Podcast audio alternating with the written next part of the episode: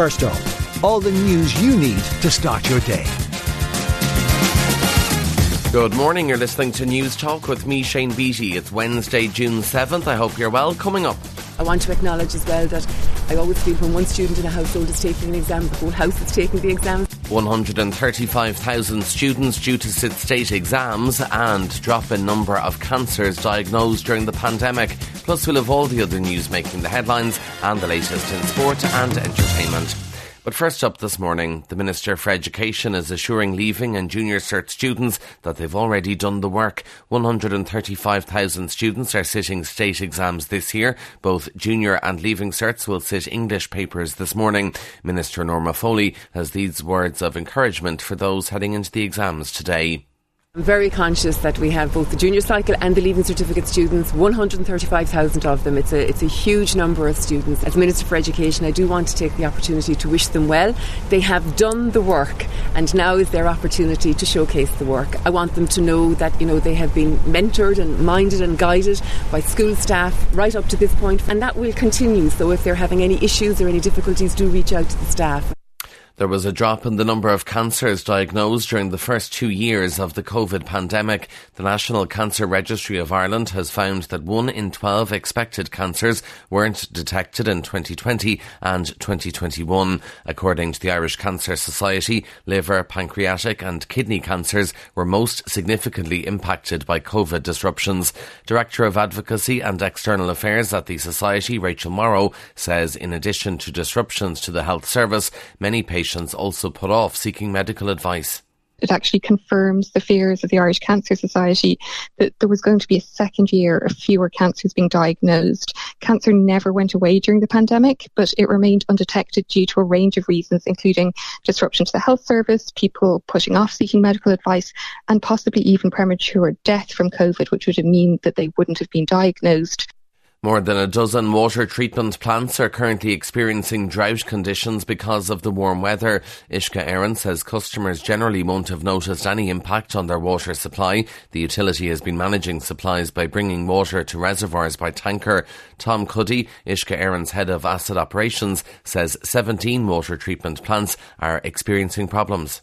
At this stage, we have 17 of our supply areas out of a total of over 700 are experiencing uh, uh, losses to the extent that we need to take interventions such as nighttime restrictions and uh, pressure reductions and some tankering. At the moment, people in those areas are not experiencing uh, supply difficulties on their own um, in, in their own houses or uh, on the premises. Flood waters keep rising in the Russian controlled Ukrainian region of Kherson after the bombing of a major dam. Both sides blame each other. A state of emergency has been declared and a special sitting of the UN Security Council has been held. Entire towns have seen residents flee with very few belongings. The decision to allow increases to road tolls next month is under fire. Tolls on nine roads, including the M50, will increase by between 10 and 30 cent from July 1st.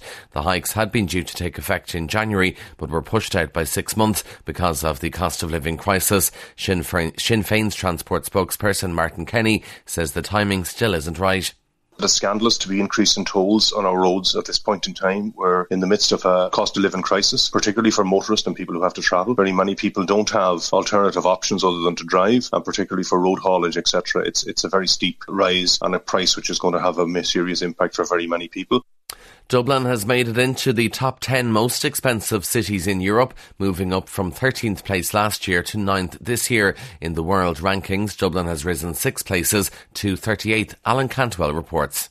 This latest ECA International Cost of Living report has revealed that two thirds of Eurozone cities have risen in the cost of living ranking due mainly to the increasing rate of inflation driven by rapidly increasing food prices. Food prices globally have risen by around 15% on average in the last year. Geneva remains the most expensive location in Europe and the third most expensive in the world for expatriates.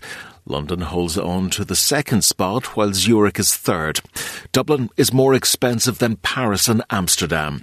New York, Hong Kong, and Geneva make up the top three most expensive cities in the world. Two people have been killed in a shooting at a high school graduation ceremony in the U.S. state of Virginia. Five others have been injured, with one person in a critical condition. Police say they have a 19 year old in custody who they say will be charged with two counts of second degree murder. Britain's Prince Harry's due back at the High Court in London later to finish giving evidence against the Mirror Group newspapers. He's accusing journalists of hacking his voicemails when he was a teenager, saying it made him feel he couldn't trust anybody. He's the first senior British royal to give evidence in court in 130 years. Former royal correspondent Jennie Bond says Harry's on a mission. He wants and is getting his time in the spotlight, and he wants to shine that spotlight on the way he believes the press have acted over most of his life. And he feels that his life has been severely affected by what he regards as their vile and, in some instances, he claims criminal behaviour. In entertainment news, more than 1 million fewer people tuned in for Monday night's Love Island compared to last summer's launch programme. The dating show was back for a 10th series hosted by Maya Jama. An average of 1.3 million viewers tuned in to the 90 minute episode which kicked things off. And in sport, in GAA, tributes have been flowing in overnight following the death of Cork legend Teddy McCarthy. He remains the only player to win football and hurling All Ireland titles in the same year. McCarthy was central to the the Cork sides that claimed the double back in 1990. And that is first up for this morning. Please start your day with us again here tomorrow. In the meantime, you can check out all the news you need on newstalk.com.